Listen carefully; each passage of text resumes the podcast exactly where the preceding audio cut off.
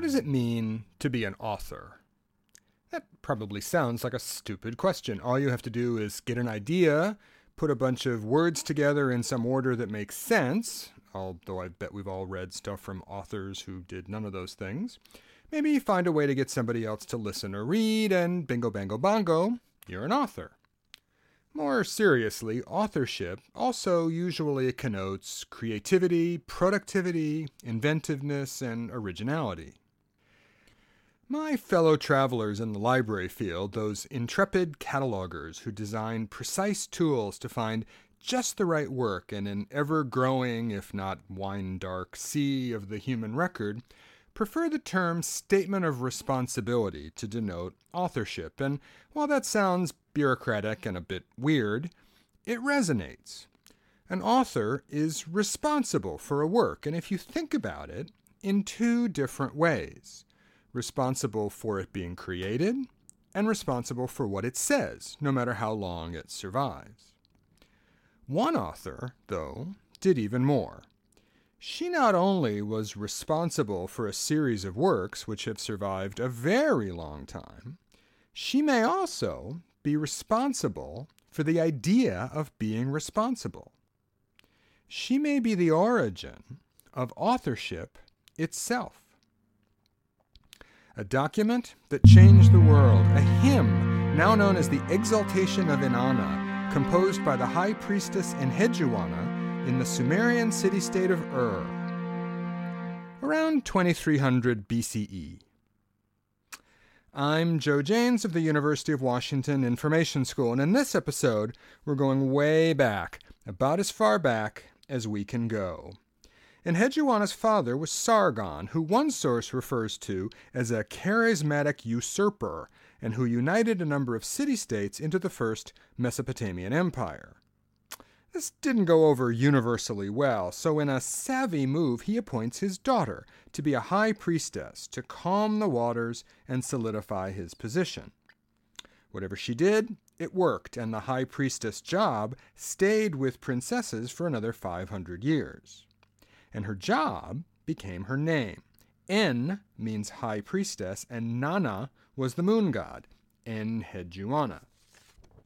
It's remarkable that we know this much about a woman who lived over 4,000 years ago in what is present day southern Iraq. At the same time as the Old Kingdom in Egypt and the rise of maize and pottery in Mesoamerica, at roughly the middle of the Bronze Age in Europe. It's even more remarkable why we know so much about her, which is primarily through her writings. She produced a quite impressive body of work, including a series of hymns dedicated to temples, a number of other works known to us in fragments, and the best known, a 153 line hymn which has no known title of its own, but which has been designated by modern scholars as the Exaltation of Inanna. Inanna was the Sumerian queen of heaven and goddess of love, related to the Akkadian Ishtar, and in the hymn, Enheduanna praises her and then asks for her help, and moreover, vengeance in reclaiming her position and home after being exiled due to some unknown political disturbance. It ends triumphantly with her return. It's quite affecting, even today. Here's a little sample. My Sumerian is a little rusty, so forgive the pronunciation. Nime lam uluda nam lu ulu, nime gar hushbi umeregin Meta mehushbi subae reti. When mankind comes before you in fear and trembling at your tempestuous radiance, they receive from you their just deserts. Okay. This has come to us in multiple versions. The major translation in 1968 lists at least 50 manuscripts on clay tablets, including some from several hundred years after its composition, so it seems that this hymn survived and was important for a long time. We also know her from a limestone disc showing her in worship now at the University of Pennsylvania Museum. Let's put this in a little bit more context. The origins of writing are a bit murky, but it's safe to say that people were writing purposefully by about 3000 BCE, and the oldest literature is about 2600 BCE. This puts the Exaltation among the very first works we know, a little earlier than the first parts of the Epic of Gilgamesh, 500 or so years before the Code of Hammurabi and the Rig Veda, 700 years before the Egyptian Book of the Dead, more than a thousand years before the I Ching, and 1500 before the Iliad, the Odyssey, and the Hebrew Bible. In other words, this is really old, among the oldest things we actually have. Many sources describe Enheduanna as the earliest known author, and also, coincidentally, one of the earliest women in history whose name has survived, though almost always without any citation or definitive, dare one say, authoritative source. And then they move on to tell her story of her political, social, and religious impact and importance, describing her works, and so on.